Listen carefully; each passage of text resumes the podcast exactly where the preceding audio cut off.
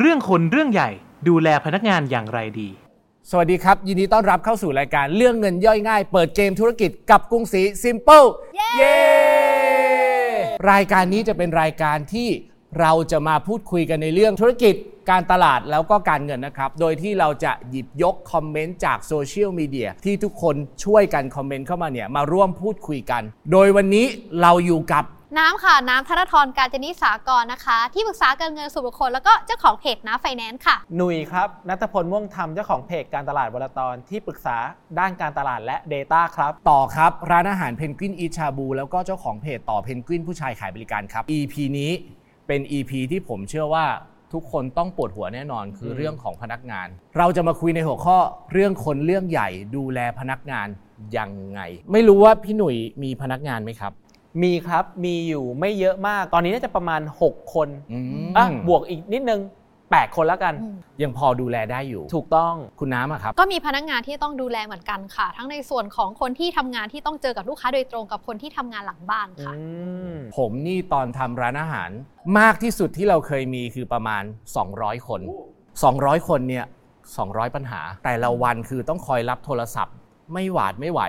โดนนู่นมีปัญหาทะเลาะกันอะไรมากมายเต็มไปหมด เราเลยรู้เลยว่าธุรกิจของเราเนี่ยจะโตหรือจะดับบางทีไม่ได้อยู่ที่เราอย่างเดียว อยู่ที่พนักงานด้วยอืมการดูแลพนักงานให้ดีก็เลยเป็นเรื่องที่จำเป็นสำคัญมากเพราะเขาบอกว่าพนักงานหรือตัวคนนะคะถือว่าเป็นทรัพยากรที่มีคุณค่ามากที่สุดในการทำธุรกิจเลยนะคะโควิดเราจะเห็นเลยนะครับ ร้านไหนที่ให้พนักงานออกไปในช่วงโควิด แล้วตอนที่กลับมาเปิดร้านเนี่ยดันไม่ใช่พนักงานชุดเดิม เราต้องรับใหม่ เทรนใหม่เนี่ยคุณภาพการบริการคือเสียไปเลย เพราะกว่าที่คนคนหนึ่งจะเรียนรู้การทำงานขึ้นมาได้ มันต้องใช้เวลามันใช่ต้องมีเงินลงทุนในการไปเทรนนิ่งด้วย คือถ้าสำหรับผมเนี่ยผมใช้วิธีการดูแลพนักงานเสมือนตอนที่เรายังเป็นลูกจ้างอยู่อ่าอ่าผมเพิ่งเป็นเจ้าของธุรกิจได้ไม่นานฉะนั้นผมจะมีความ ยังเข้าใจว่าถ้าตอนเราเป็นลูกจ้างเราอยากได้อะไร อะไรบ้างที่เขารู้สึกว่าให้สิ่งเนี้ยมันอาจจะเป็น volume ไม่เยอะเป็นมูลค่าไม่เยอะ แต่มันมีคุณค่าทางจิตใจกับเขาเยอะ แค่เราเข้าอกเข้าใจเขามากขึ้น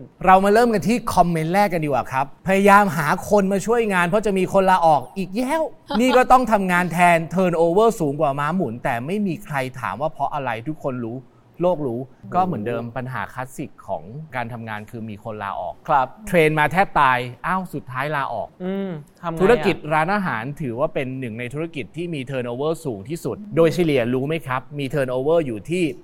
85%โอ้โอ้คำว่าเยอะมาก85%คืออะไร ถ้าวันนี้ต้นปีเรามีคนอยู่กับเรา 100 คนครับ มกราปีหน้าจะมีคนเหลืออยู่กับเรา 15 คน คือน้ำมองว่าบางทีเราอาจจะต้องมีกฎเกณฑ์ค่ะ หรือว่าเป็นข้อตกลงร่วมกันตั้งแต่ตอนที่รับเขาเข้ามาทำงาน ยกตัวอย่างเช่นนะคะ ถ้าสมมติว่าเกิดเหตุว่าเราต้องออกจากงานจริง ๆ เราอาจจะต้องกำหนดว่าเราต้องบอกล่วงหน้าอย่างน้อยกี่เดือนนะคะ หรือยกตัวอย่างนะคะที่ในส่วนขององค์กรน้ำก็ทำอยู่ก็คือ ถ้าจะมีใครคนใดคนหนึ่งที่ต้องออกไปอะค่ะ ถ้ามีคนใหม่เข้ามาอย่างน้อยอาจจะต้องให้เขาช่วยเทรนคนใหม่ก่อน เพื่อที่เขาจะได้สามารถที่จะส่งต่อหรือมอบหมายงานได้ แบบนี้ค่ะก็จะเป็นการช่วยลดความเสียหายจากการที่มีคนออกไปค่ะ ถ้าสำหรับผมเนี่ยผมใช้วิธีการพยายามทำงานให้เป็นระบบฉะนันถ้าเกิดคนในตำแหน่งนี้หายไปแล้วต้องสามารถหาคนที่ทำในหน้าที่ specific แบบนี้เข้ามาได้ แล้วสิ่งที่ทำให้เราสามารถหาคนมาได้คือเรา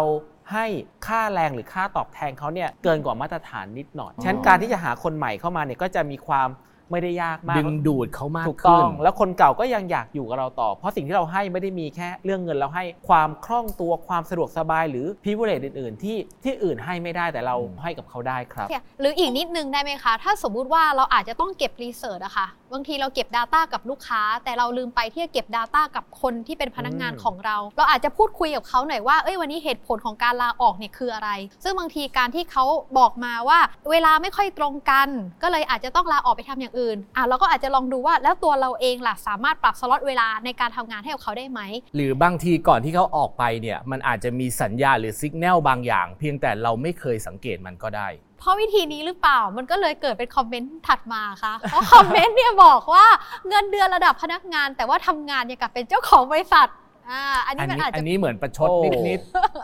เข้าใจ 2 มุมนะ ในมุมลูกจ้างก่อนนะผมเป็นลูกจ้างมานานมาก ในมุมหนึ่งก็ต้องกลับมาดูว่า เอ๊ะ ถ้าพนักงานเราบอกแบบนี้เนี่ย ในความเป็นจริงมันเป็นแบบนั้นไหม บางครั้งเราอาจจะมอบหมายงานให้กับตัวเขามากเกินไปจริงอืมๆซึ่งพอผมกลับมาวิเคราะห์ตัวเองเนี่ย เราก็พบแบบนั้น แล้วพอเราลดเนื้องานที่เขาต้องรับผิดชอบออก ผลงานเขาก็ดีขึ้นอืมฉะนันสิ่งหนึ่งที่อยากฝากบอกถึงคนเป็นเจ้าของธุรกิจไว้คือ ถ้าเวลางานลูกน้องมีปัญหา อยากให้เรากลับมาถามตัวเองว่าเราแอสไซน์เขาเยอะเกินไปหรือเปล่า แต่ถ้าเกิดเรากลับมาพิจารณาแล้วว่าเราไม่ได้ให้เยอะเกิน แสดงว่าการมอบหมายงานไม่ได้มีปัญหาแต่มีปัญหาที่ตัวบุคคลแทน หลายคนอาจจะคิดว่าเจ้าของบริษัทไม่เห็นอยู่ที่ออฟฟิศเลยโอ้โหแป๊บแป๊บๆออกไปทำนู่นแป๊บแป๊บๆออกไปทำนี่ไม่โอ้รู้โหเลยกลับมาอีกทีก็มาชี้บอกให้ทำนู่นทำนี่ คิดในใจไม่มาทำเองอะแต่บางทีอยากจะบอกว่าเราไม่รู้หรอกว่าหลังบ้านจริง ๆ แล้วเขาเป็นยังไงเขาอาจจะต้องไปทำเรื่องสินเชื่อเงินกู้อยู่ เพื่อมาเติมในธุรกิจบางทีเขาอาจจะไปพยายามปิดดิว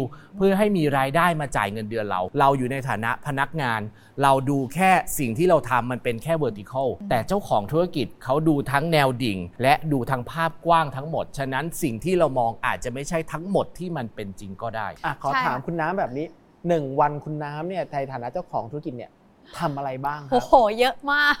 ทำเยอะมากค่ะ ทุกวันนี้นี่เป็นคนบอกว่า โอ้โห เอาเวลาที่ไหนไปทำอะไรเยอะแยะอะไรอย่างเงี้ยค่ะ บางทีเราก็ต้องเข้าใจว่างานบางงานมันก็ต้องเกิดขึ้นจากเรา ที่จะต้องไปดีลเท่านั้น หรือต้องไปพูดคุยเท่านั้นอะไรอย่างเงี้ยค่ะ บางทีการที่เราอะให้งานกับคนที่อยู่หลังบ้านเนี่ยทำงานได้เยอะเสมือนกับทำงานเหมือนตัวเราเอง น้ำคิดว่ามันเป็นการ upskill อย่างหนึ่งนะ แต่ถ้าอืมสมมุติว่า ถ้าเราไม่ไหวจริงๆอะเราพูดคุยได้ เจ้าของกิจการทุกคนอะยังไงเราก็อยากให้คนเนี่ยอยู่กับเราอยู่แล้ว แล้วด้วยเจตนาของเราคืออยากให้คนของเราอะเก่งขึ้นแล้วก็เลยคิดว่าบางทีมันก็อาจจะเป็นมุมมองที่แตกต่างกันไปครับอะค่ะผมผมมองว่าอย่างอย่างเคสนี้เนี่ยถ้าสิ่งที่เขาทำให้กับบริษัททำได้เหมือนเจ้าของจริง ๆ เฮ้ยนั่นหมายถึงว่าเจ้าของบริษัทก็ได้คนที่มีคุณภาพอยู่ ใช่แล้วเราค่ะ ก็ไม่อยากให้มองว่า อ๋อ ฉันได้เงินเท่านี้ งั้นฉันทำงานแค่นี้พอ เมื่อไหร่ที่เงินที่คุณได้กับงานที่คุณทำมันไม่แมทชกัน เวลาบริษัทจะขึ้นเงินเดือนเขาก็จะคิด แต่ถ้าทุกครั้งที่เขาจ่ายเงินคุณเท่านี้ แต่คุณทำร้อยห้าสิบเปอร์เซ็นต์สองร้อยเปอร์เซ็นต์เวลาเขาจะขึ้นเงินเดือนเขาจะไม่คิดเลย เขาจะตัดสินใจขึ้นให้คุณได้ง่ายกว่าคนอื่น เราเหมือนเราได้เรียนรู้การทำธุรกิจโดยที่เรายังได้เงินเดือนอยู่ และถ้าวันหนึ่งเราคิดว่าเรามีความพร้อม เรามีเงินทุนที่มากพอ เราก็สามารถออกไปเปิดธุรกิจได้ เพราะเราทำงานแทนเจ้าของบริษัทไปแล้วอืมเวลาเห็นบริษัทหรือธุรกิจในไทยอะไรที่มันประสบความสำเร็จมาก ๆ โตไว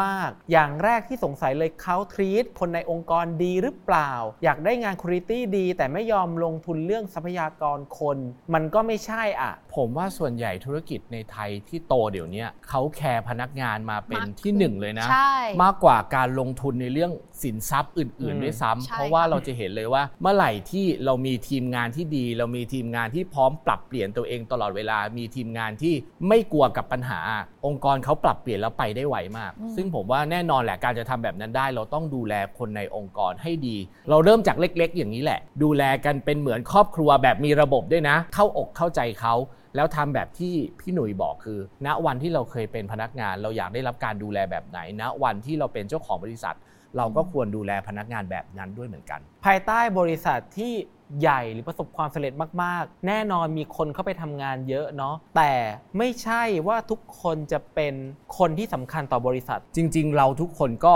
เห็นด้วยนะครับว่าพนักงานคือทรัพย์สินที่มีค่าที่สุดในองค์กร เจ้าของบริษัทก็ต้องดูแลพนักงานให้ดี เพราะถ้าเราดูแลเขาไม่ดี เขาก็มีโอกาสไปทำงานกับที่อื่น พนักงานเอง ก็ควรจะทำงานเต็มที่มากกว่าหรือให้คุ้มกับเงินเดือน เพราะเมื่อไหร่ที่เขาคิดจะขึ้นเงินเดือนเขาก็จะคิดถึงเราเป็นคนแรกเหมือนกัน ในมุมของพนักงานผมเป็นลูกจ้างมานานมาก เราเป็นพนักงานที่องค์กรขาดเราไม่ได้หรือยัง ผมเชื่อว่าทุกคนรู้ว่าต้องทำยังไง ผมอยากให้ทุกคนเป็นพนักงานที่ องค์กรขาดไม่ได้ครับ น้ำให้ความสำคัญกับเรื่องของการสื่อสารนะคะ ก็ถ้าสมมุติว่าวันนี้เราเป็นพนักงานใช่ไหมคะวันนี้เราทำเต็มที่แล้วมีอะไรที่เรารู้สึกไม่สบายใจ หรือมีอะไรที่เรารู้สึกว่าเจ้าของกิจการน่าจะให้เราได้มากกว่านี้ เราก็อาจจะสื่อสารไปโดยตรงได้เลย สื่อสารให้เข้าใจทั้งสองฝ่าย มันก็จะทำให้การทำงานของเราอะค่ะ ก็จะราบรื่นมากขึ้น แล้วก็สนุกมากขึ้นในการที่จะเติบโตไปพร้อม ๆ กันค่ะ และนี่คือทั้งหมดของ EP นี้นะครับกับรายการเรื่องเงินย่อยง่าย เปิดเกมธุรกิจกับกรุงศรี Simple สำหรับท่านไหนที่มีคอมเมนต์อยากจะรู้เรื่องอะไร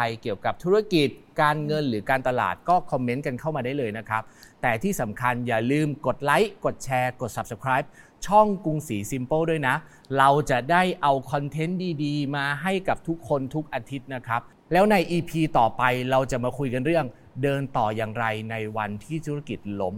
ความรู้สึกก็จะม่นหม่นหน่อย